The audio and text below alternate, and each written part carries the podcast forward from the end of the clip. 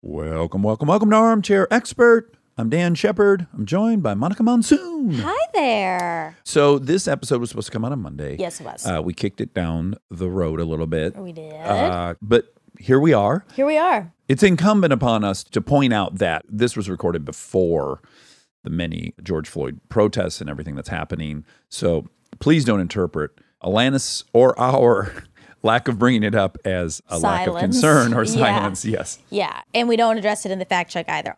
This episode has nothing to do with what is currently happening. And there'll be a few of these. We have a few in the can. So, with all that said, Alanis Morissette, you know, she's a seven time Grammy winner. Wowie. Jagged Little Pill, billions of copies sold. And we get to talk to her about her new album and all the incredibly detailed and diligent work she does for mental health. So please enjoy Miss Alanis Morissette. Okay, when did paying someone back become social media? What do you mean? Well, let's just say I'm a weirdo and I want to be messy and see what you're up to, like who you're hanging with. I can just stalk your pay app and find out what you're doing. I knew you did that. no, I did not do that. I don't do that. I use Apple Cash. It's built into your iPhone, easy and secure. You can send and receive money right in messages and keep it between friends, and then use that money any place Apple Pay is accepted. did you just pay me a dollar on Apple Cash? Monica, please keep it in the chat. Services are provided by Green Dot Bank, member FDIC, terms apply. We are supported by Squarespace. Guys, we have a Squarespace website that it's just gorgeous. That Wobby Wob, you uh you built that yourself using all the templates, yeah? I sure did. Yeah, easy peasy. So easy. Well, the best part about Squarespace is it's an all in one website platform for entrepreneurs to stand out and succeed online. You can get discovered fast with integrated, optimized SEO tools, and you can choose from professionally curated layouts and styling options with Squarespace Blueprint. Plus, you can kickstart or update written content on any website, product description, or email with Squarespace AI. Head to squarespace.com for a free trial and save 10% off your first purchase of a website or domain with the code DAX. He's an armchair expert. He's an armchair expert. He's an armchair expert. This is Souleye. Hi. Hi. Bye, I love you. I love you. Wait, who is that? My husband, That's your husband. What'd you call him though? Soy? Souleye. Soy sauce. Oh. The classic pet name. Everybody knows now. I call him Soul. Soul. Soul. I like that. How long has that been? You guys have been together, what, like 11 years, something? Yeah, 10. You? We're approaching 13. Wow. If we make it in isolation, we'll see. Yeah, you know, a lot of divorces happening right now. you know what? Because tho- those of us who want to exit, those of us who are flighters, Mm-hmm. we can't flight. So what are you going to do? Go into the next room and brood, I guess, for a while. I'm laughing, but it's not funny. Oh no, I had a, I had a good few days where I was like, um, okay, where am I going? I'm definitely moving out of this house. Okay. Uh, because I also have PPD right now, postpartum activity, I call it. So I just kind of announce lovingly as best as possible when I go into a room.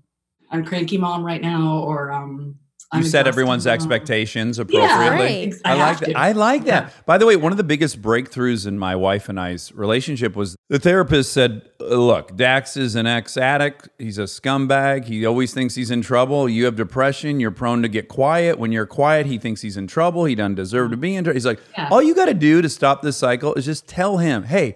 This has nothing to do with you. I just have depression. And from Right. literally, that's all it took for me. At least, I mean, there are other Right. issues, of course. We're married, but but that was a huge one. Just this cycle of her being quiet, me thinking I'm in trouble, Right. then me thinking of something, then being mad at her because I'm in trouble and I didn't do anything. You know, The theory is that if you're wounded in the same ways and you're committed and there's intimacy, there's going to be healing. But if there's no commitment or there's no intimacy, there's no healing. Ah, Ah, so now we're in the hot kitchen, painted right into the corner, and I guess that's when, for us too, we've had some major breakthroughs during this time. It's it's basically not being able to get out of the hot kitchen. oh yeah. Yeah. yeah, I mean, it is the ultimate test of a commitment. For me, there's these three phases. So the first phase is infatuation. You're all over each other. You can't get enough. Second phase is you realize this is the relationship of your nightmares and you're fighting all the time. And I think that's when most people break up. Yeah. Mhm. And then in theory, the third phase is when you actually participate and help each other out. Yeah, but it is truly hard to help your partner out because, well, I'll just speak for myself. They stop becoming a human. Like, I have to actively stare at my wife and go, oh, this is a person. She's a little girl that grew up mm-hmm. and she has needs and desires. But we're in this business relationship where we're raising two Right. kids, and it's really easy to just recognize, oh, she handles X, Y, and Z. I handle A, B, and C.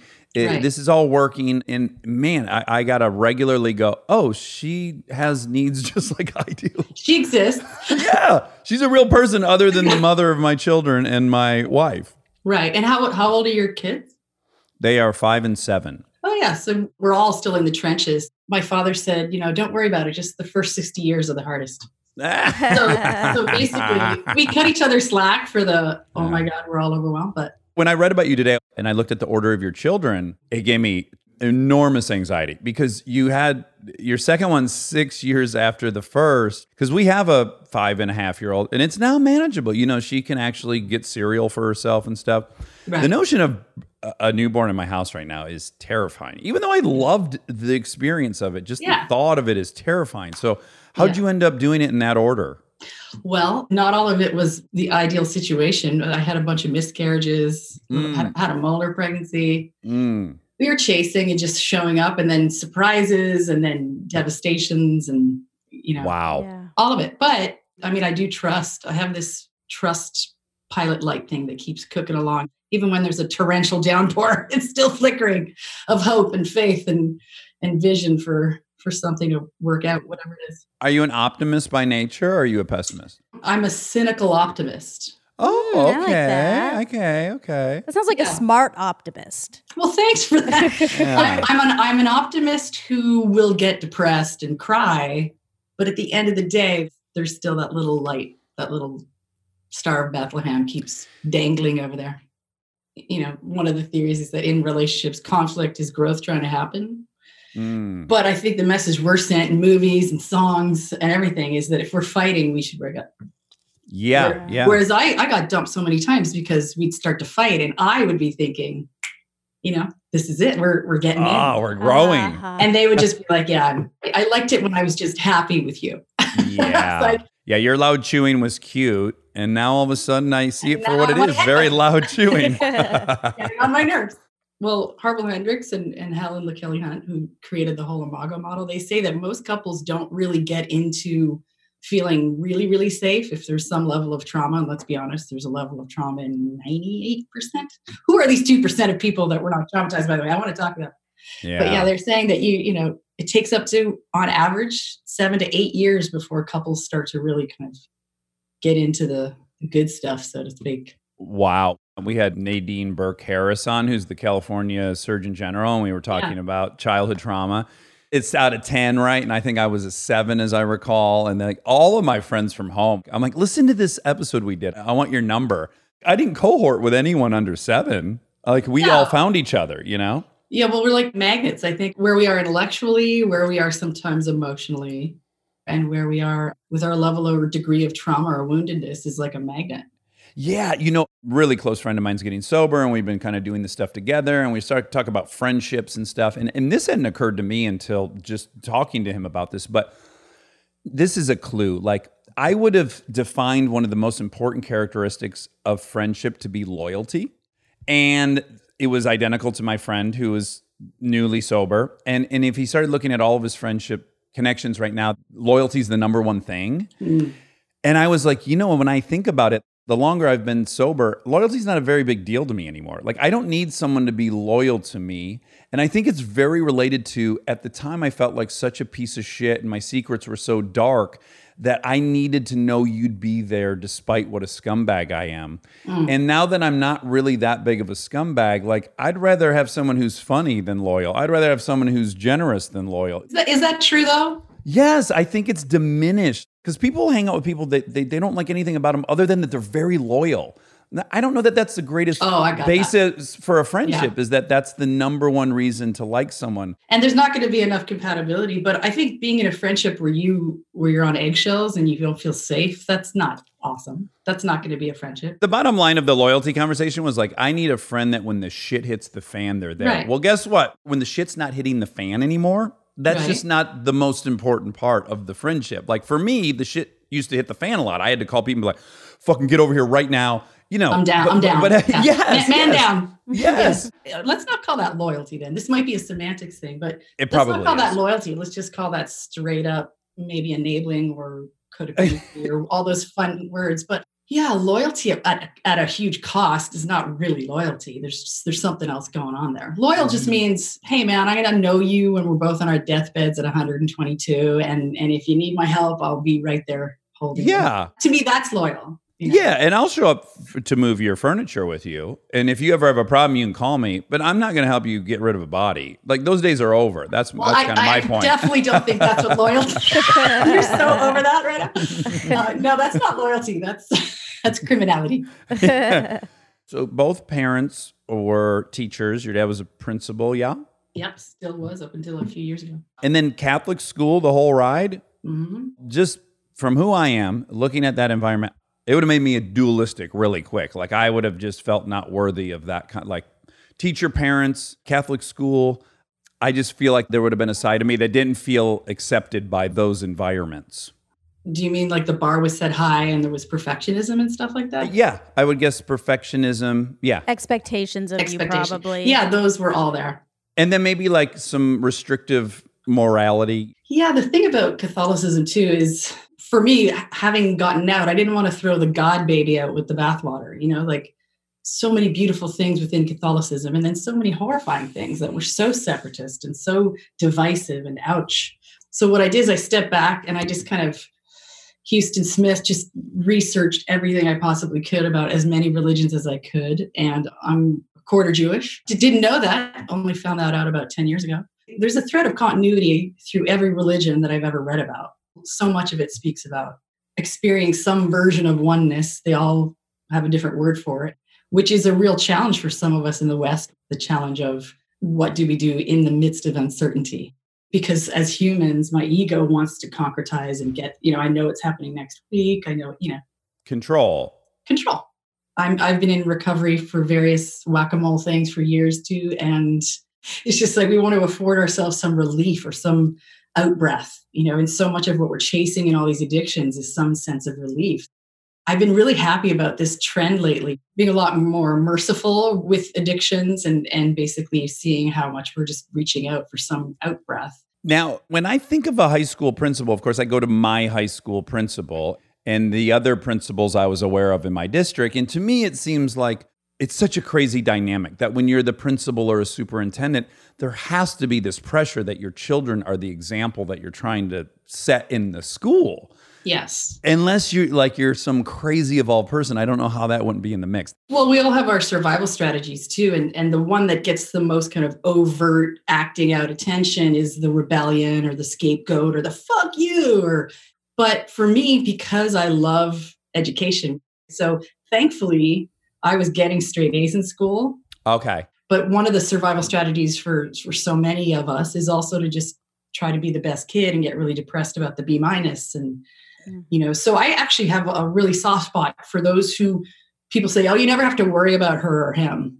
They're fine. They're so responsible. You know those are the ones that i'm like oh god Yeah. they're gonna blow You know. Uh, Yeah. Because if you think of it in terms of energy the, the ones who are maybe more rebellious and act out they're moving the energy they're pro- they're Yeah. processing it in some way, I guess. yes yeah. somehow getting out of their body but the ones who are kind of keeping everything bound and imploding i was an imploder for so long so people would be like wow you know your songs are so intense and they're fire and they're angry and then we meet you you know you're kind of a people pleaser and you're oh, uh-huh. you know and i would just be like well yeah the thing about writing for me is that i can go to a studio write everything i want no censorship put it out and it was almost like a circuitous route to Yeah. to get the energy moving but over a period of years found that it was very cathartic to write and perform but it wasn't healing Mm. because I would sing the same songs over and over about specific people. And had those people walked into the room, I still would have freaked out. So, so I've come to learn that there were, I actually have to speak to human beings, and I can't I can't run away and just write about it or take a photo about it and call it a day. Yeah. Well, funny enough, we were we were interviewing Ed Helms. He's very like he's a southern boy and he he dresses nice for an interview. Yet the instrument he plays is a banjo, which by his own admission is like the most obnoxious instrument you can play in a circle Yes. of, you know, and then his characters are obnoxious. And it's like, isn't it interesting how like in the way How, it- that how it gets out, like Steve Martin, like that instrument too is a rebellious instrument. Yes, Mhm. yes. You know, it's almost like an obtuse. It's a fuck you instrument. Yeah, and it doesn't even have the same like the strings Folds. aren't done in the way that all the other stringed instruments are. Like it's yes, all it's a fuck you instrument in a genre that's a fuck you genre in a, in a beautiful way. Yeah, and the bluegrass, the ultimate Yes. fuck you in the middle of a fuck you. The winner of female vocalist in the fuck you genre of music goes to. Oh my god. Do you and your twin have similar personalities, or were you guys like opposite sides of a coin? Depends. In some ways, we'll finish each other's sentences. We used to go camping a lot, and uh, we were on this island camping with a bunch of our friends one night, sitting around the fire, and he was saying things to me, and I responded, and I said, "Yeah, absolutely, I agree."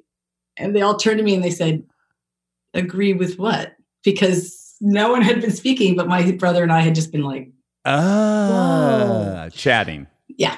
Yeah. Yeah. So yes, we have that. And then we're also really different. I mean, we're fraternal, so two different eggs, Sure. which is, you know, still twins because you're in the womb together, but You've certainly been asked if your brother's your identical twin, right? Over the years. oh yeah. And I'm like, well, So that would require an anatomy a little different. so uh, milk, milk, lemonade around the corner of Fuzz. So, anyways, I was gonna, I was gonna say, but you know, as a kid, you started really quickly pursuing this, or what I would say a very, very young age, right? You start playing piano at like six, and then before long, you're recording your first album at like, I don't know, 13. yeah, it was 10 actually. I wrote a song and sent it to a family friend, and he was such a sweetie. He passed away, unfortunately, but he heard the song and he recorded it at his farm. And then when I went to visit, he surprised me by saying, Hey, here's your track. Oh, oh my Oh. God. You know, and of course, my brothers, as they're wont to do, told me many, many, many times that I couldn't sing to save my life. So I said, Well, who's going to sing it? You know, I could, I'll write it, but who's going to sing it? And he said, Come on, Yeah. you have a pretty voice. That's when I wrote it. And and back back in the day when I was young, um, they wouldn't sign young people. Now they'll sign you if you're an embryo. They'll, sure.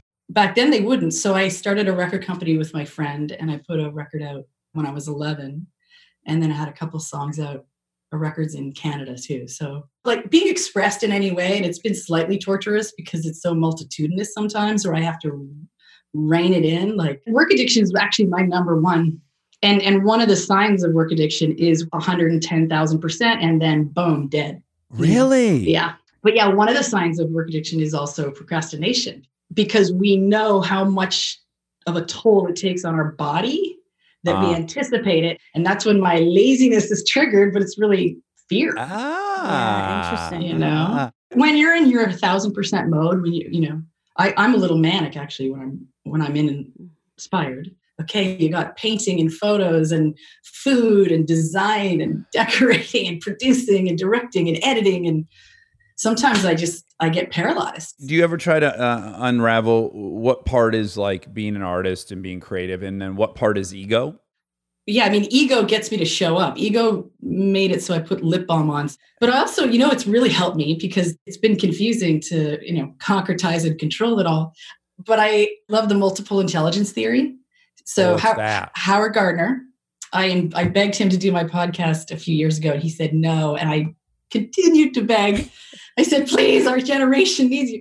So he, he he came on, and we talked about the idea of there being multiple intelligences. So it takes the oh that person's smart or that person's dumb completely out of the equation. Okay. I mean, it's uh, physical uh, intelligence, musical intelligence, math, logic intelligence, naturalist intelligence is a is another one. Gardening, I like that. Spa- spatial intelligence. So, you know, if someone's really great at parkour, but maybe they're challenged with spelling or grammar and linguistic intelligence, you can no longer say, oh, that person's really smart. For me in our family, we have to qualify it now. So if someone says, wow, that person's a genius, I'll go, a genius how? Right. And Howard, bless him, I was audacious enough to say, "Can I add some?" He said, "Yeah." And I, you know what? What I loved adding is the comedic intelligence because I really think that that is a muscle and a talent that I think you can cultivate it, but it's either in your bones or it's not. Yeah, yeah, I, I would agree with that. And yes, I've known a lot of comedians that were just brilliant comedians that don't know what year America was founded, but clearly Right, they're right. they're so you can't be quote dumb and, and be making observations that everyone No. thought no one said. It's just it's not Right. possible. Just came up because we were watching The Last Dance, the Michael Jordan documentary, Mm. the Bulls documentary. Dennis Rodman was talking about you know, Rebounding. rebounding and how he can see like where the ball hits someone's Yes. hand and how. Right. And I was like, Brilliant. oh my god, that is a genius. That's yeah, Like, that's spatial intelligence. Yes. And, and physical intelligence. And probably, you know, and then there's the emotional intelligence. Dancers, you know, I watch dancers and I'm just like, I don't care if they have any other intelligences. This is just such a miracle offering. Yeah, it's a bummer that so few of them uh, can be monetized. you know, truthfully, like if you have a kid and you're worried about them supporting themselves, and you're like, this kid's a physical genius. I don't know what he's gonna do with it, but Well, I mean, first of all, they can all be monetized. Yeah. Spoken like a, a true stage mom. We can monetize them. There's all kinds of different gifts that we have. And, and I love that it's, you know, the potential for this is that there's no such thing as a smart or a stupid person. yeah. yeah. Now, at the age of 13 and when you were pursuing this, if you had to assign percentages, like what what percentage do you think was intrinsically motivated and what was extrinsically motivated in your pursuit of, of music? I definitely had major invisibility issues. But the irony for me was that I had that ham thing, but then I also had the don't look at me. Uh-huh. So they were always fighting. But in terms of was it ego or was it just like destined? It, um, it's an existential imperative for me to feel expressed. When I'm not expressed in any way, I feel super depressed. But then, of course, my ego had been sold the same bill of goods. I think that the whole planet is around fame. Is that the second you're famous, you're going to be loved, and Yeah. Well, most importantly, you're going to look in the mirror and love who you see. yes, if they do, then I will. yeah. and, but yeah. the subtle piece here, because there's this whole autonomous movement where people say, you got to love yourself first, or you got to do your individual work. And, and yes and no. I, or one, can't actually see. There's so many blind spots that I have that unless I'm interacting and, and it's brought to light, there's no way for me to grow. And I think it's both. I think we have to rely on each other, have to rely on relationships. And if I'm only doing that, then I'm full blown, you know, codependent love addict. So the alone sort of autonomous inner work individually, I think is equally important. Yeah, well, I think anytime you're talking about humans and you're offering a binary option, I think you're, you're already We're dead. There- yeah, there's, there's just no way. Now, back to when you were young and performing, what percentage of it was just this intrinsic joy of making music, and, and how much of it was in search of validation and, and praise? Maybe yeah. it's a silly question. Maybe no, I. I think it's a really great question. The word praise got me because it was more the um, kind of an attachment thing. Fame is interesting because it basically says any attachment you wins, you have. In attachment, what do we get? We get skin on skin. We have eyes looking at us. We have people contacting us. We have attunement to need immediately. So I feel like fame is like, here, have all your attachment needs met. But then, as we all know, once you get in, it just exacerbates what's there already. So if I'm scared of something, it's just going to explode into terror. So t- I'm not answering your question though. Probably 50. I don't even know because I. yeah, yeah, yeah. That's why I say I, to, to put a number on it was probably a bad question. But both both were happening, and you know when that that kind of came to a grinding halt was um after Jagged Little Pill for the the tour we did for that. I came home. And I remember thinking, whoa, this is not what I anticipated. So much beauty, of course, but also a lot of suffering and disillusionment was going on. So then I then I thought, now why do I keep going?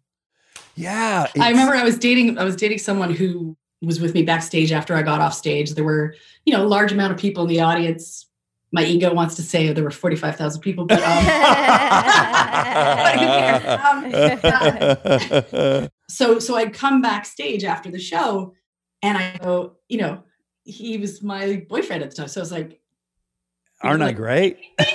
you got it. Yeah. and he got so upset. He said, You just had 45,000 people screaming your name, so excited, and yet you come back here and you need more feedback from me. And I was like, Oh, you don't understand. Like, I love everyone in the audience, but I don't know them. I'm not intimate. You're the one whose opinion matters to me.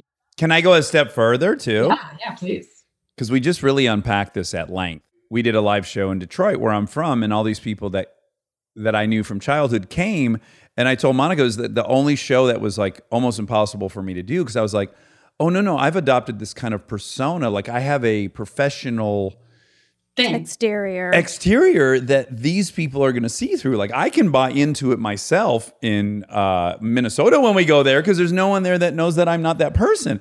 And then Monica goes, "Oh yeah, I guess I would be freaked out to go to Georgia and do a live show because yeah, it's Because they're onto you. Is that what you mean? yeah." So yeah, so to your story, those people that just saw you on stage, they saw the version of you that you've created, and then the guy backstage is hopefully the person who knows the real you. And that's what you want to be validated for is the kid inside of you, right? Not the professional on stage. Or how about both? I mean, for me, yeah. Yeah. it's just the language of real or false presentational part. I just think these are all parts. So I agree. I didn't see the difference between Minnesota and Detroit show for you.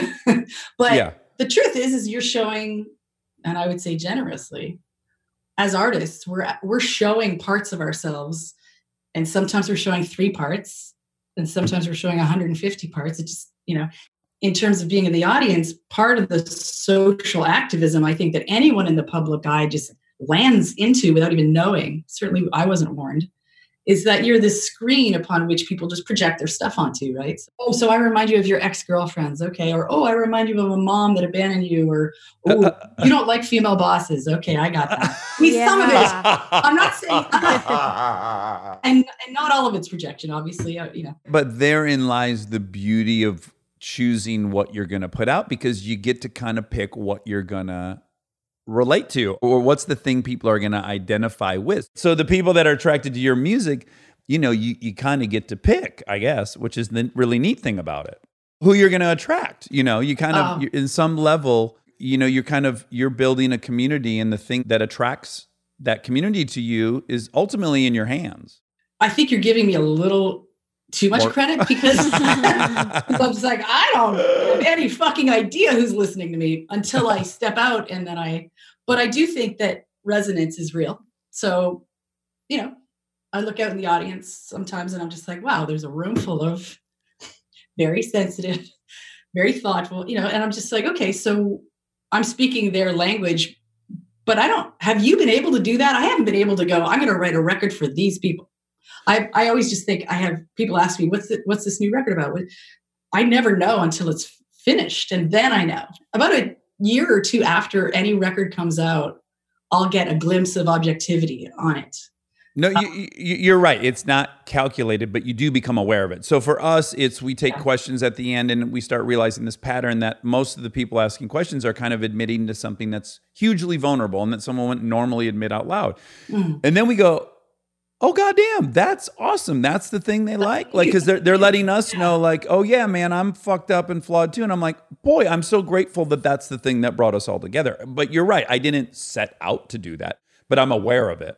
Yeah, Can I ask you a couple of really fun, like cheap questions of course. I live for those. What on earth was it like opening for Vanilla Ice? I just, I, I'm like dying to know what it was like to be on that tour because I think I really like him. I've never met him, but I never met him either. You didn't. Uh, no, oh, um, I, I was instructed to not look at anybody. Mm-hmm. Oh So, wow. um, okay. so you know, as a, as a Canadian, I said, okay, no problem. I will. the true answer is it was so fun. I mean, Yeah. was- I was 15 or 16 and a huge audience, a bigger audience than I'd ever played for. It was just a high. I was completely out of my mind just performing on stage, a lot of dancing, a lot of moving, sweating, huge grin. But I did not meet him. And I was instructed that if I saw anyone to just not look. And by the way, everyone, every, you know, people say, oh, that's so horrifying. No, it's not. If you're the kind of person who gets stared at all day long, you know, and that, that was one of the my personal experiences too, where I, as a young Canadian, I'm such a people watcher. Like if I could sit on a bench and just watch people all day, that would be the most fun thing in the world. So all of a sudden, I was sitting on these very same benches, and all the eyeballs. I became the watched, Yeah. Mm. you know, and I was like, wait a minute, I didn't, I didn't agree to this. Yeah. So um, I got used to it. I mean, I I'm, I'm so Canadian. So when moving to America, I learned a lot of qualities that are maybe sort of typically American that I needed to cultivate in order to be able to survive being watched that much. You know, there's a there's a confidence and a um, extroversion that I hadn't been exposed to as much in Canada. We interviewed Keith Morrison, my favorite Dateline, and he just every fourth sentence was, "It just seems so self-indulgent to talk about myself." And I'm like, I know, but you're in the interviews, and we Right. want to talk about you. But yeah, But but that's the thing culturally. I mean, we're taught to. It's almost like anti-narcissism. Like we're taught to have low levels of narcissism. You need some level of healthy narcissism to pick a T-shirt. You know? Yeah.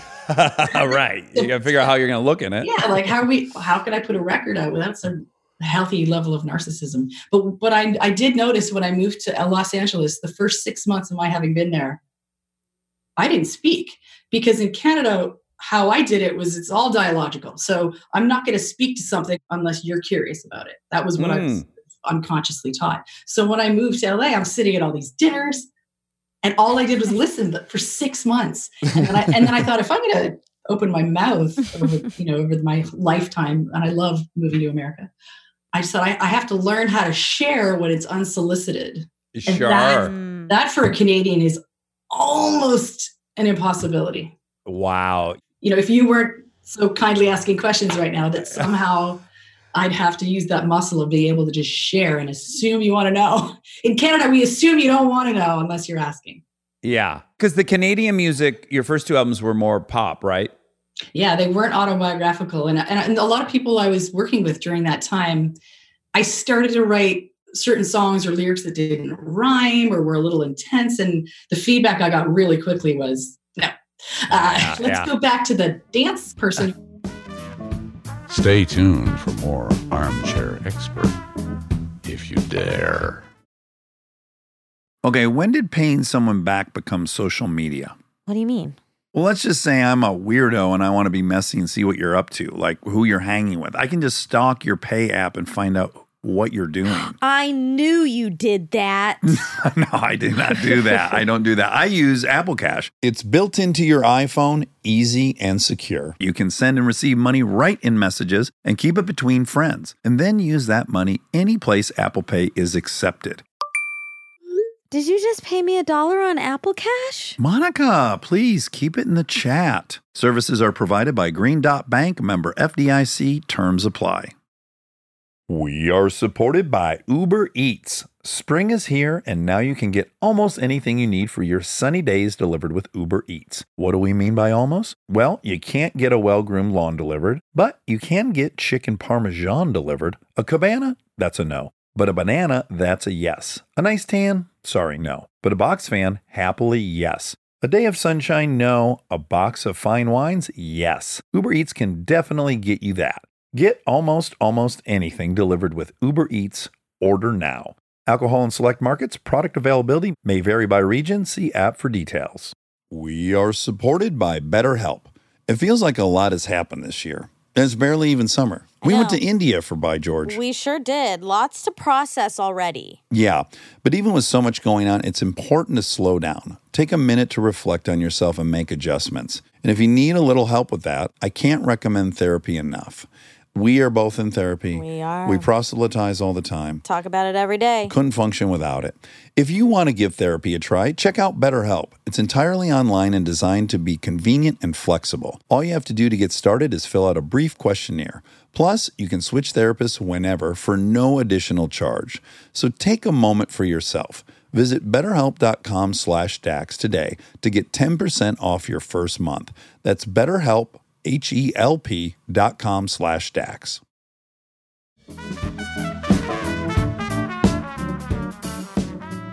The other pattern with a lot of y'all singers is like some success and then like bonkers success. Like I don't know, there seems to be a slightly different trajectory from a lot of the bands we all like growing up where it was like it was a slow burn and then and then I think a really easy pitfall of that is like imposter syndrome, right? If you go from like, oh yeah, my first two albums did this, and then all of a sudden I sell 33 million albums and I am nominated for Grammys and stuff, is that isn't there some fear of like, oh fuck, I got lucky and I'll be exposed and this is a mistake? Did you experience any of those feelings? Or were you like, no, no, I wrote this, this is my story, this makes total sense? I, I mean, I would hope it's the latter, but it seems Yeah. like it's common for people to go like, this can't be happening. I couldn't possibly deserve this. So something stinks and it'll get exposed. Well, you're also implying, like, even just when you say it's deserve, deserve what? Like, I, I don't deserve the isolation. I don't deserve the adulation. I don't des- like. For me, there's so many elements to being in the public eye. Some of them are really fun. Like, wow, you just sent me a bunch of products for free. Yeah, yeah, yeah, yeah. You know, Yeah. um, and then some of them are really hard and really isolating and devastating, actually, and traumatizing. A lot of people chase fame from a place of trauma, wanting to heal it, right? Yeah. and then fame further compounds it and traumatizes you some more. So I never thought I was fooling someone. I just felt really confused all the time. Well, I think that's the preferred outcome. I'm, Yeah. I'm happy to hear that. And then it became if the ego part didn't grant what it had purported to be able to give, you know, joy, tons of friends, hanging out with a million celebrities. I mean, I used to reach out to celebrities going, Hi, you, you, you, you want to hang out? And they'd be like, Why are you calling me? no, I bet they all said yes. They all said yes. No, no. And it still happens. I'll reach out to someone and I'll think, oh, this person wants to be my friend. I'm so excited. And then they don't. They don't want to be my friend. Or at least they don't want to be the kind of friend that I that you're looking for. Yeah. There was this turning point where I thought, well, why would I continue? And that which remained was still this joy of expression. So that's massive for me.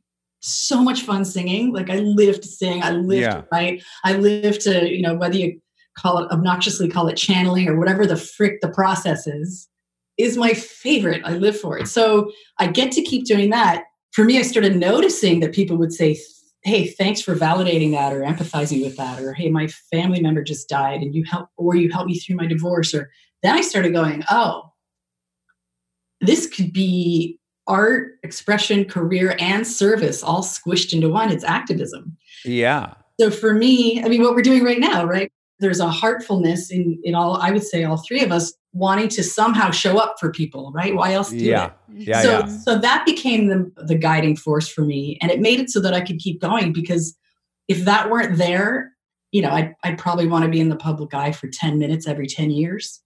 Yeah. So I guess the examples that I'm aware of, and I'm pretty ignorant on music in general, but it seems like Eddie Vedder was like, okay, I don't like that version, but I'm still going to do this. And it seems like he, Yes. he he created right an architecture for himself to do it. And then I would say that about Norah Jones as well. It seems like she's like she's like, okay, that was Yeah, great. this, is, this is me. Yeah. Yeah. So, like, what decisions did you make that you're like, uh, here's the version I'm open to doing? Like, what were those actual changes or, or Yeah. decisions? Great question. Well, one of them was what I mentioned earlier in Canada when I started writing and kind of deviating from the non autobiographical stuff and started writing real stories of what was going on. And I was dissuaded, to say the least, from that. So I left. Before I met Glen Ballard, who I collaborated with on Jagged Little Pill, I remember saying to myself, I will not stop until I'm in an environment where what I have to say is just valued in the room. And I remember even writing You Ought to Know and swearing in it. And then I turned to Glen after as the Canadian that I am. And I said, Well, obviously we'll have to change that. And he said, he said, wait, wait, what do you mean change it? Did you mean everything you said? And I said, Yeah. He said, We're not changing it. Yeah. And people were upset. They were like, What do you mean you're perverted? You mean you're just sexual? And I was like, Yeah. And they said, Why do you just say that? And I was like, It doesn't sound as pretty. It's not as fun. Yeah. It's not Also- as impactful. Yeah, yeah. Yeah. Again, it goes back to the thing I was maybe hinting at. I assume you have, or maybe I'm just projecting. But I had this great duality as a kid, whereas I was, my mom really believed in me, and thank God, she's the sole reason I've done anything in life. She, but she believed in me to a degree that I felt was a little cumbersome. I was like, oh, but on the side, I'm fucking around. So I just, I had a duality, and to me, my perviness is part of that duality. It's like I have uh, some kinky, fun side of myself that's not for everyone, and it's for me, and I like it. It's positive. Once again with the semantics i mean for me perverted was just sort of directly implying having fun with it Yeah, not, you yeah. know not being scared and the truth of the matter is so many of us who who talk a good game about how wild and crazy we are and how crazy our relationships are sexually sometimes there's something going on there. Um, I've had a lot of sexual abuse in my history, and, and it's not un- not uncommon to do the to the response to that to be hypersexual. So I went through that for years. And then I think it's only in marriage, talking about the loyalty and the safety and the commitment and everything, where I've been given, you know, without speaking out of school, where I've been given this amazing opportunity to really look, you know. And then there were some years after particularly difficult breakups where I just took a whole full moratorium on all of it. And so some would say that I was sexually anorexic. Right, mm, right, right, right. Go between, and that's, you know, there's the addict again. Yeah, yeah, yeah. So even the word reverted is just like, to me, that just implies I'm wild and, and I don't have hangups. We talked to this amazing Dr. Alex Katehakis. Katehakis. Yes, I spoke with her too. I love her. Oh, you Oh, did? yeah, Yeah, yeah. So, you know, she's just the the best about sex addiction. And I said to her, and really it was probably a question for myself. I'm like, you know, there's this predictable behavior as a result of trauma and sexual trauma. And I I clearly have some of it. Yeah. I said, but it is what it is. And so I now enjoy it. And should I have to ignore uh, the result of this sexual trauma if it gives me pleasure? And I use different examples. And she goes, no, no. If there's shame and secrecy, then it's bad. Right. And if there's not, it's not. She said there's a lot of people that have had really severe sexual trauma who desire recreating that. And that she talked about the dominatrix relationship and that it's this wonderful way Yeah. to live out the fantasy that is just re-injuring your trauma, but you have the control and all. And she just broke it all down. And I was like, oh yeah, that's awesome. That's what it is. Is it is it shame and is it secret or not? Right. And that's everything. I think that's that's really beautifully put. But someone shouldn't be told to not enjoy whatever it is they enjoy just because it's rooted in trauma. I'm like, I think that's crazy too. Well, that's I think that's pretty sophisticated. If someone is able to go right back into the belly of the beast and have a, a similar interaction. I mean, whether it's sexuality, whether it's fame, whether it's working with men, you know, there's so many things that can contribute to our traumas. So if we're willing to go back into the the dungeon or the belly of the beast and go in with a different consciousness and an awareness and an empowerment and maybe some boundaries in our back pocket, it could look outwardly like the exact same circumstance, but in inside it's a whole different experience. yeah. That, I, I thought that was such a clear way to evaluate your own behavior, you know? Yeah, and not make any anything right or wrong except for those those are the indicators. I think that's really beautiful. Yeah, How, how have you liked acting as compared to singing? I love it. But I haven't I haven't chased it. You know, I I love it and it's an honor. I really love doing voiceover. Love the sweatpant experience of just becoming a whole other creature. And sometimes when I write songs for movies, in some ways, the narrative of the song becomes its own character, or I'll look at the actors and I'll choose one of them and I'll sing through what I imagine to be their perspective or their lens. Yeah. I mean, I guess because you did that at the exact same time you started singing virtually, right? Because you were on my favorite TV show. You can't do that on television. I was. So it's probably like, yeah, it's not like you decided, oh, now I'll act. You had already done that. But was it, um, But the, I mean, some of it was just super practical. To write a song required me and a pen. To create a TV show required 1,500 people. yeah. So when I was just looking at where am I going to put my energy in my room at 11 years old, you know, and, and being in a TV show with pre-existing people already that were on the show for years, you know, being the newcomer is kind of fun, a little bit kind of exciting, but it's also really sad and hard.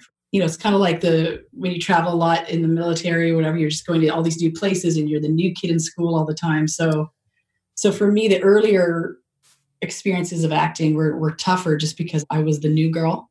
Oh yeah, I think about that all the time for our guest stars on the show I'm on. I'm like, oh, these people are walking into this group that's been spent the last two years together. and and especially you know the part of me that's so cameo-ish it's exactly Uh-huh. that I'm, I'm going to a new school and yeah. sometimes those schools are fun and sometimes it's like oh god the audition process for actors is really vulnerable and i'm not telling you anything you don't know yeah. but i'm just like i don't you know i don't need i don't this is too stressful for my body i think that speaks actually to susceptibility of you know if someone's particularly sensitive temperamentally if they're in an environment that is loving they will actually bloom more so than someone who perhaps isn't as sensitive in that loving environment if that makes sense and equally the opposite is true if someone who's susceptible and vulnerable is in an environment that's abusive they'll get more depressed and more suicidal and more more so perhaps than than the 80% of people who aren't as temperamentally sensitive. Yeah.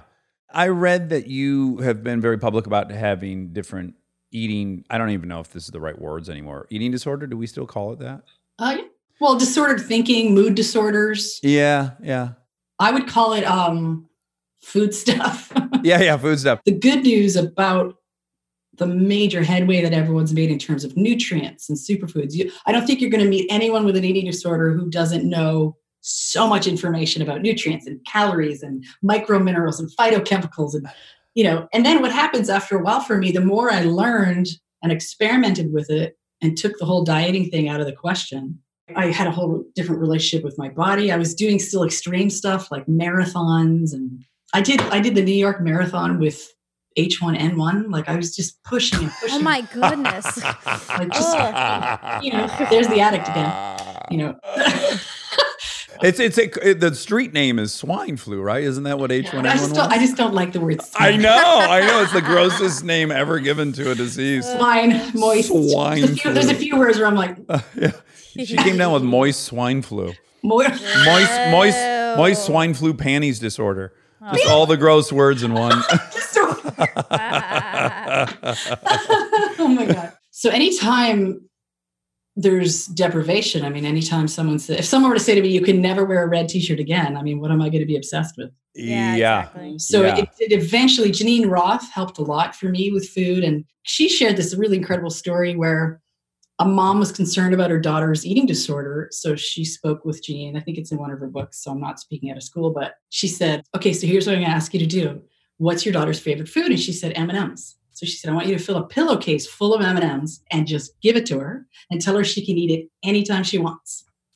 So the mom was scared to do this, but she did it because she trusted Geneen. The daughter brought the bag to her locker, was with her all the time. She was eating and eating and eating it. First, I think, couple weeks. I'm making some of this up. Sorry, Geneen. Sure. But um, gained some weight. So the mom called Geneen back and said, "This isn't working. She's gaining weight." And Geneen just said, "Stay the course." So then she kept eating it, and then, as as might be predictable, eventually she was just like, "Ugh." I can eat this anytime, day or night. And I got a whole freaking bag full, and my mom fills it up anytime it's empty. So there's this abundance mindset that Oh, created a little bit more freedom. And Ah. that, that was the turning point for me. I mean, there's 50,000 tentacles to the recovery of food stuff, but that was a big turning point. And I called it free eating, you know, and I also would just add things. Another tough one is, you know, you, the whole addictive black and white, like I'm eating six whoppers a day. Then I go to like carrot sticks and Yeah.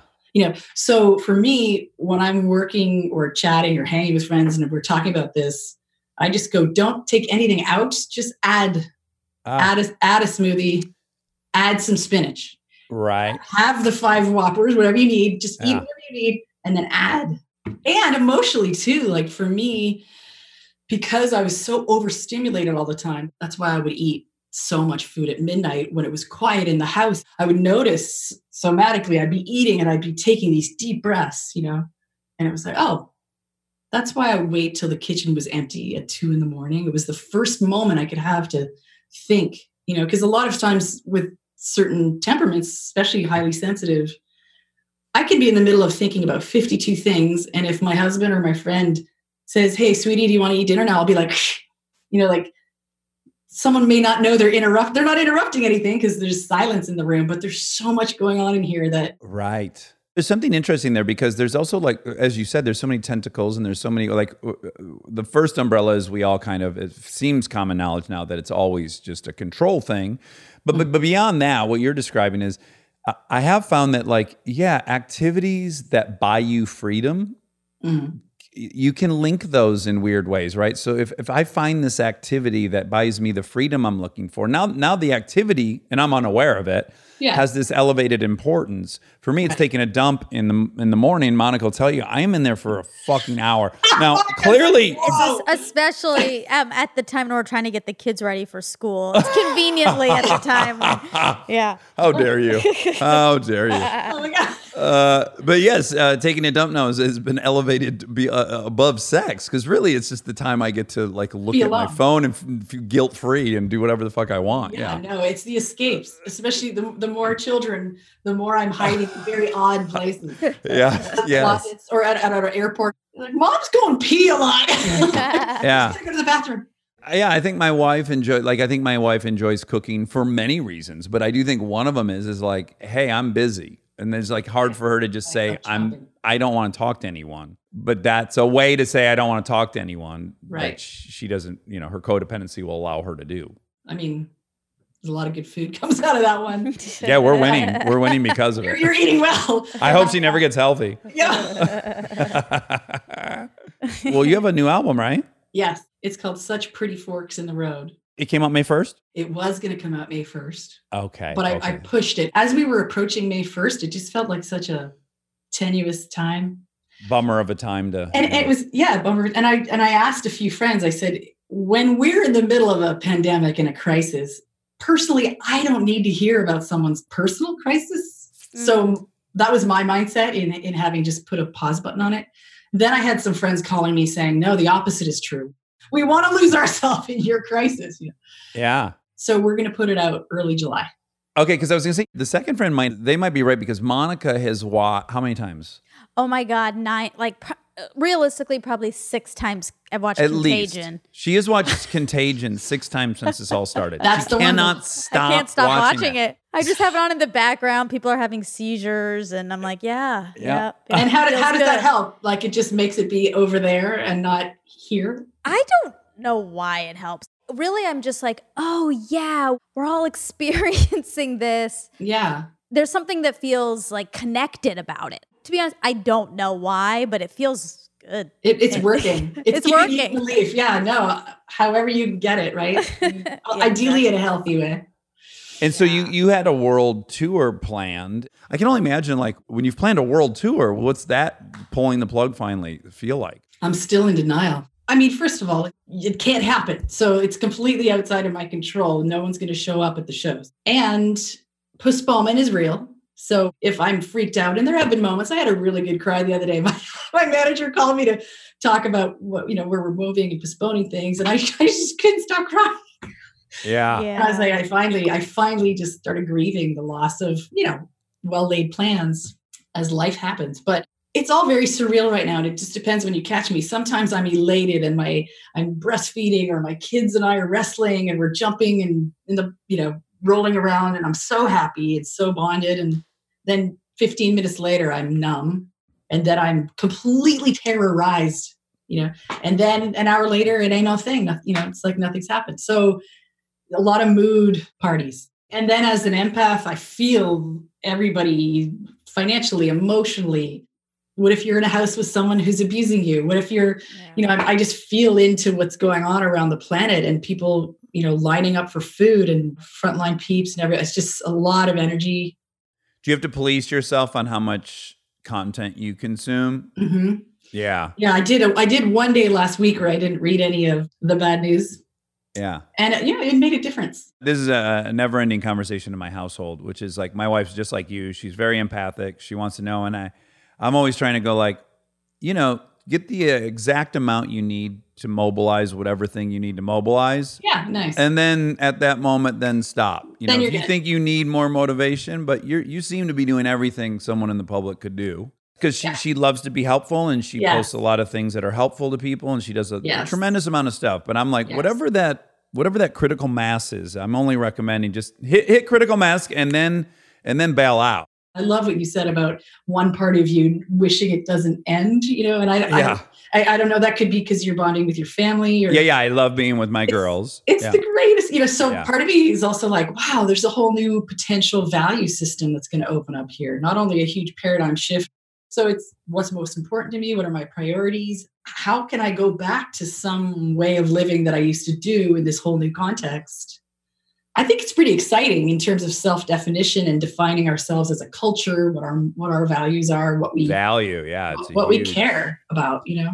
So that's Yeah. beautiful. Um, Yeah. I feel badly for people's bodies. You know, it's it's hard on the body to be in chronic cortisol. I mean, it's it's basically trauma if you're chronically There's this beautiful new book said I think it's called Anxiety is the the forgotten stage of grief, or pardon me for messing that title up, but this anxiety thing of this undercurrent that no matter what we're feeling, if we're feeling angry or if we're in denial or checked out or self-medicated, that there's this undercurrent of terror. you know, so it's really hard on the body to keep that cortisol cooking. And they've done studies where when your cortisol is super jacked in the red for long enough, it actually collapses. So sometimes I've done stress tests to figure out like how's this body doing? Are we gonna how, how's our longevity plan going? And um and basically a lot of the results came back with my cortisol low. And I did some studying and it basically is that your your your hormone levels collapse. They fatigue. Yes. Yeah, so I, I similarly had a really comprehensive blood test, and he goes, uh, "Wow, I've never seen an adrenal gland production this low outside of a Navy SEAL." I took that as a huge compliment. I mean, you're so you're so trauma resilient, dude. My ego gets proud about anything these days, it's that I'm still alive and that I have some resilience and that I've I'm still here. I can still laugh, you know. Yeah, yeah, yeah, yeah. Yeah. I, I was talking with Gabor Mate a few months ago, and it was on my podcast, and he said, "Do you ever think you'll not go to therapy?" And I said, "No, I think I'll go to therapy for the rest of my life. Like I don't see an end. I don't see an end to this." And he really vehemently disagreed with me. Oh, really? He said, "He goes at some point, I think you're going to be good to go Mm-hmm. in, in his own way." But what about you? I, I've been saying it a lot lately where it's like, okay, I understand what happened. I understand the results of it. I'm approaching having processed all that stuff, and it's time for me to just write whatever fucking story I want to read about myself, you know? Yeah, I do. And it's probably just my own ego worrying that people are just getting exhausted with my self exploration and my endless interest in other people's stuff. Well, you don't forget resonance. Only people who live to go inside and have that degree of interiority are going to be listening because you're doing it. So don't worry about that. You can. Okay, okay, You okay. can, you can keep going. okay. I'll add, you can also have self exploration without sharing it.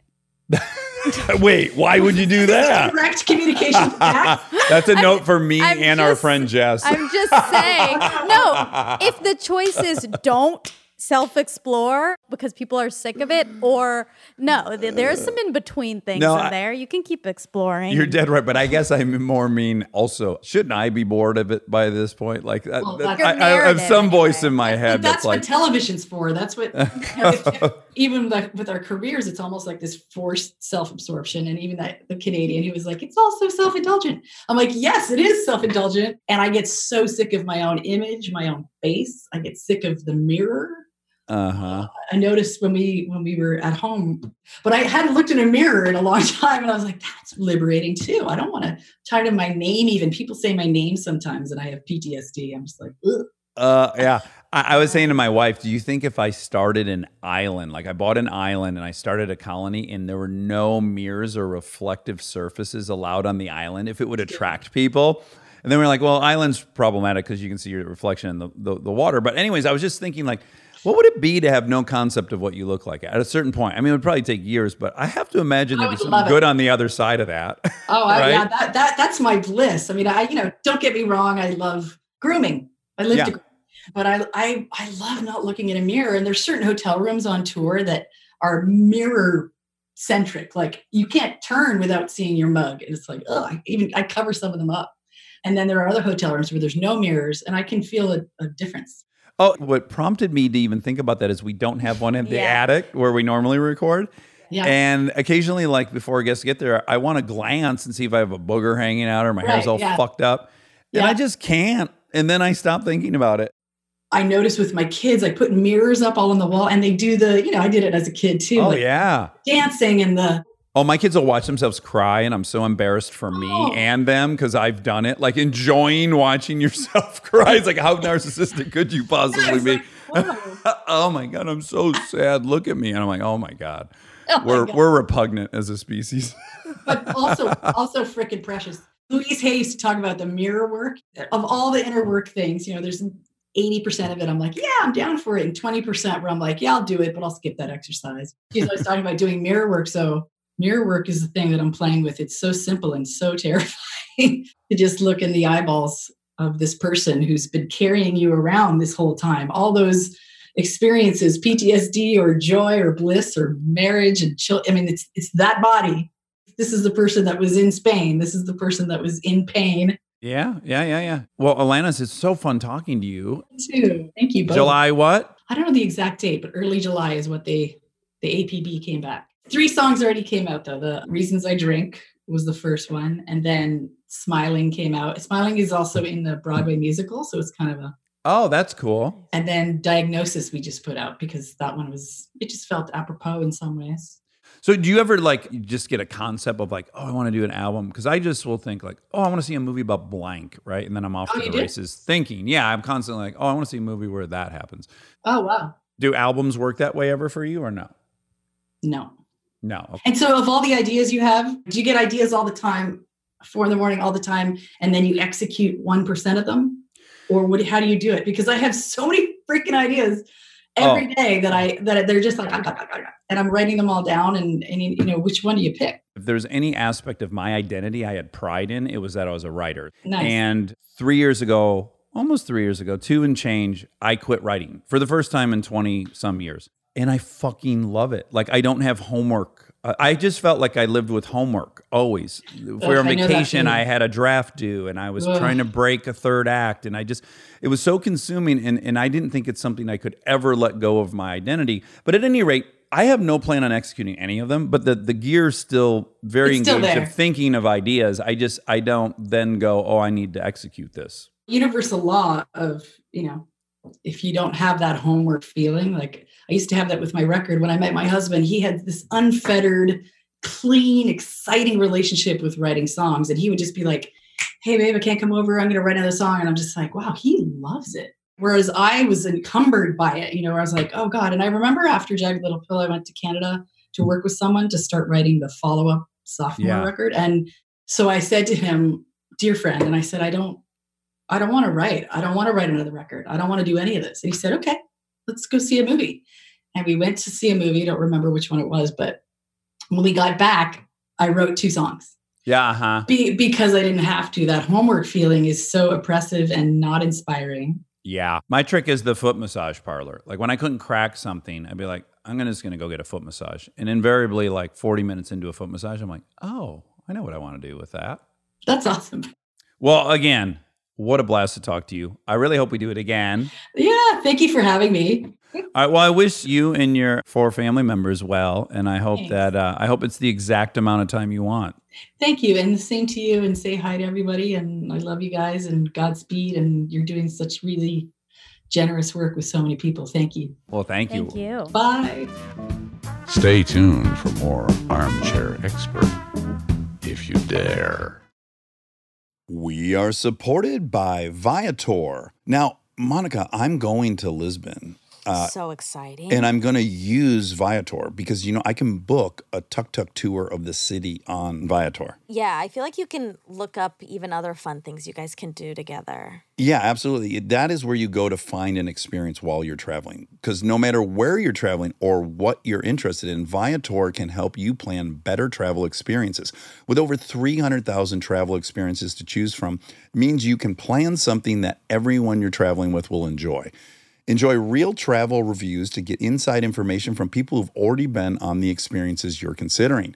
Free cancellation helps you plan for the unexpected. Plus, Viator offers 24 7 customer service so you know you'll get the support at any hour if things aren't going as planned. Download the Viator app now and use code Viator10 for 10% off your first booking. Find travel experiences for you and do more with Viator. We are supported by Myrtle Beach, South Carolina. Mm, Ooh, Myrtle Beach, I have so much nostalgia. me too. I did a spring break in Myrtle Beach. Yes. Did you guys used to go there from Georgia? Yeah, it Hmm. was a very common beach destination. Ugh, long sun drenched days, live music every night, and 60 miles of uninterrupted coastline to enjoy.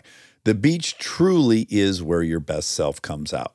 Combine that with the irresistible aroma of fresh seafood, southern classics, and local low country cuisine from over 2,000 restaurants, and you've got yourself the perfect vacation. You belong at the beach. Myrtle Beach, South Carolina. Plan your trip at visitmyrtlebeach.com. That's visitmyrtlebeach.com. We are supported by Wayfair. It's exciting when you get your own place or even just a new space because you get to decorate it however you want. I think we forget that decorating our homes can be a form of self expression. I don't forget. I love it. You've never forgotten. but if you're struggling to find the right pieces, I recommend checking out Wayfair. They'll help you create a space that's all you with sofas, chairs, dining tables, wall decor, and more. Whatever you need. I'm helping a friend redecorate, Mm-hmm. and it's so fun. And we just spent a ton of time on Wayfair picking out a beautiful couch. Oh boy, I kind of need to peruse there to stock the downstairs. They have everything. It's really great. It's time to make your dream space a reality. Every style is welcome in the neighborhood. Visit wayfair.com or get the Wayfair mobile app. That's W A Y F A I R.com. Wayfair, every style, every home. And now, my favorite part of the show the fact check with my soulmate, Monica Padman. In real life, you and I were just about to have a conversation, and then I thought, ooh, let's do it on the podcast air. instead. Which was, we interviewed somebody that'll be coming up, and the person was objectively three times smarter than Monica and I. Uh, combined. Combined. yes. It's, this gentleman had the most comprehensive knowledge of our history, He's an economist by trade. He's further left than Monica and, and much more left than I am. Mm-hmm. And then we both had this moment. We were just discovering that we were both like, how could he be that smart and not be right? Yep. Yep. Yep. Right? Yep. Well, also because, especially for me, some of the things he was saying, like, ideally, I want. Uh huh. And specific, that came up that he was talking about is Scandinavia's middle way. It's a mix between capitalism and socialism. They've been doing it for decades, and you know they win every single happiest person alive. Yeah. We'll get into it much deeper on uh, his fact check, okay, which will okay. come up soon. We both left with a little bit of like a hangover, right? Where we were kind of like, man, we need to think more about this. Yeah. I mean, I'm not a Bernie supporter. Yeah, nor I. And I think a lot of what he says is extreme. I don't see how we could possibly pay for all of these things all at once. But like you said, when we were talking to the economist who is a Bernie advisor, who had Right. literally advised Bernie on his economic plan, Yeah. yeah, I thought, oh, well, there must be a way.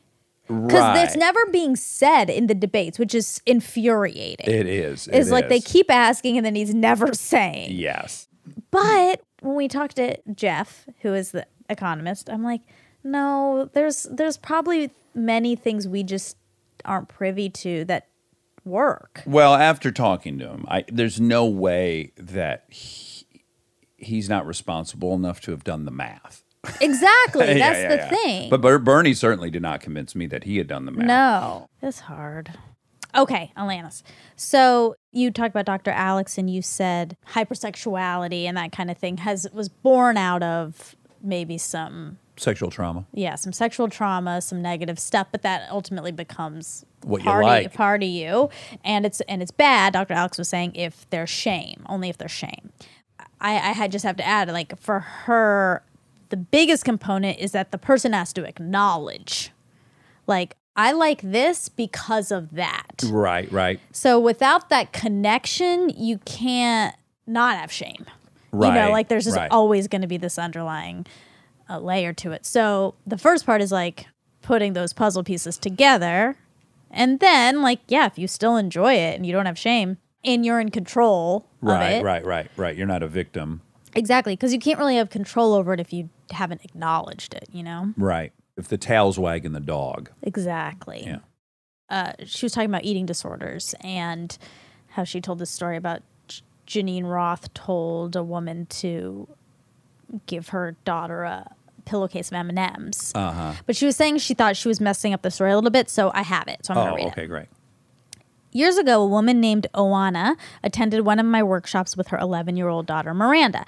At the time we met, Miranda was what my own mother used to call me pudgy round cheeks, round knees, round hands, a body that looked like it was made of circles. you will love that. That's my favorite. a circle person? Miranda was not fat, but her mother was very worried. She watched over Miranda's meals, commented on what she ate, took desserts away. Owana had been a fat child, had struggled with weight most of her life, and didn't want to see her daughter suffer the same way. All in all, it was your basic mother daughter war. Miranda hid food from Owana. Owana was enraged that despite her hypervigilance, her child was get- gaining weight.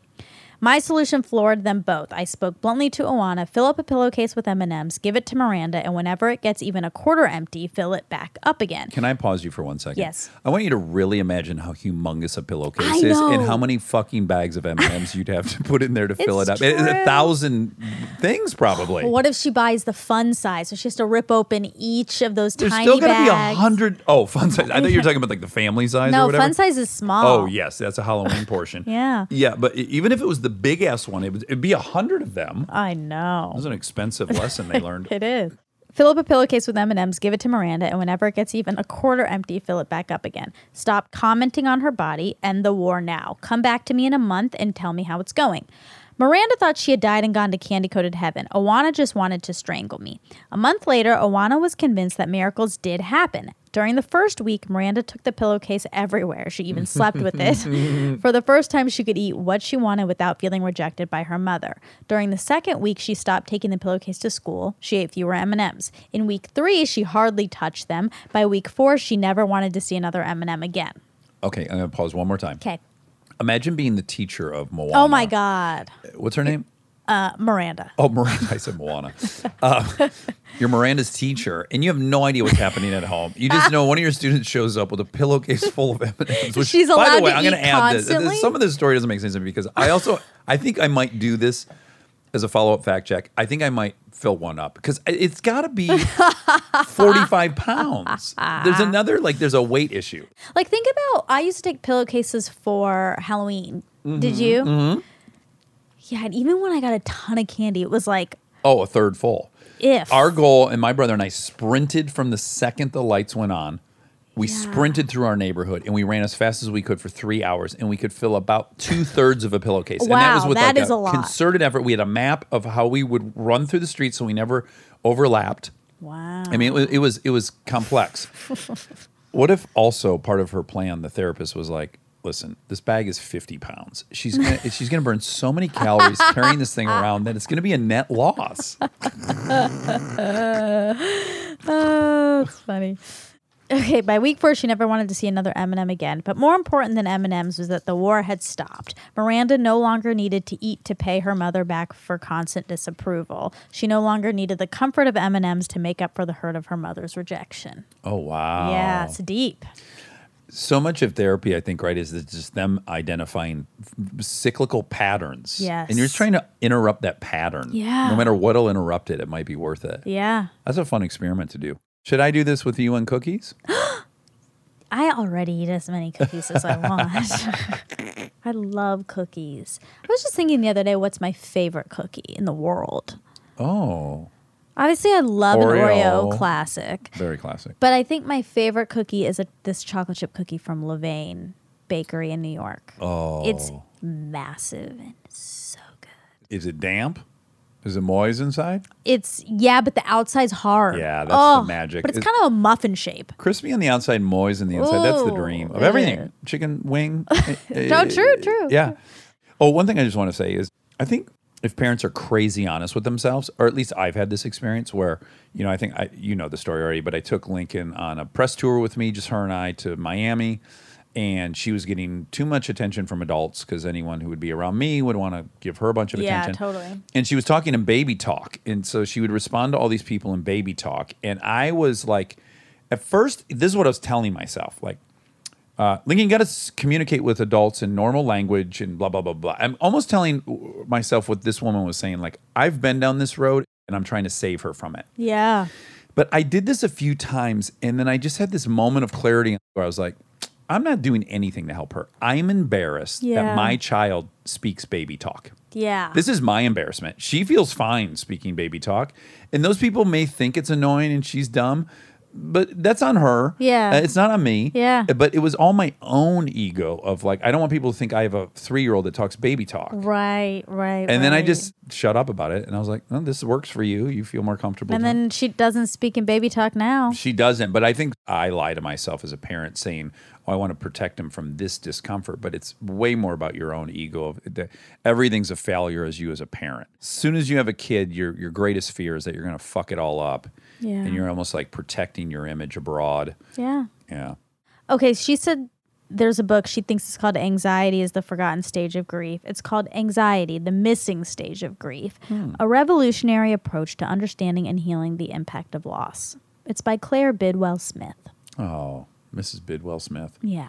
Okay, well, and real quick, so um, I thought it was so interesting when she was talking about Canadians don't talk about themselves. Oh, right, right, right. And- as we saw with Keith Morrison. Then I, I looked up some things that are like so American that they don't have in other countries. Oh, okay. Okay, and here's some. Oh, good.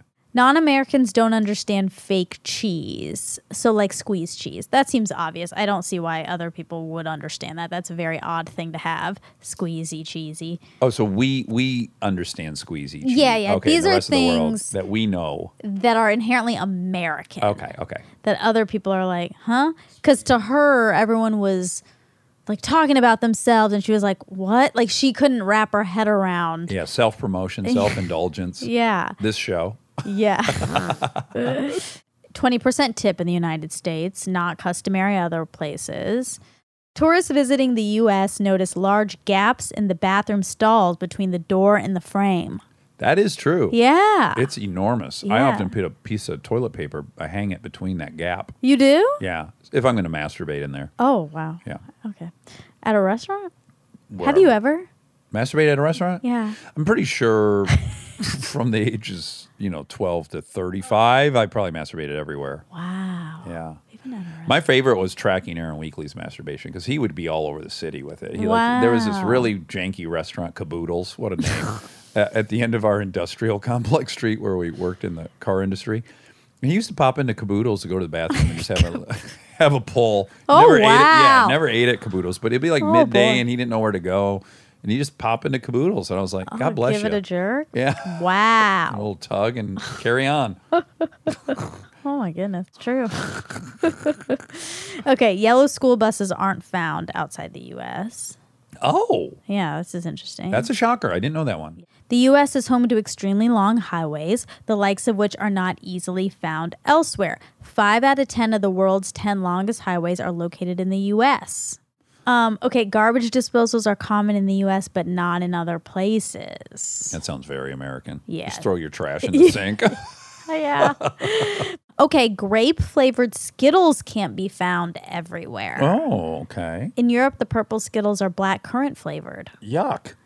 I think I like Black that. currant? No Yeah. thanks. That's pretty much it. That's it.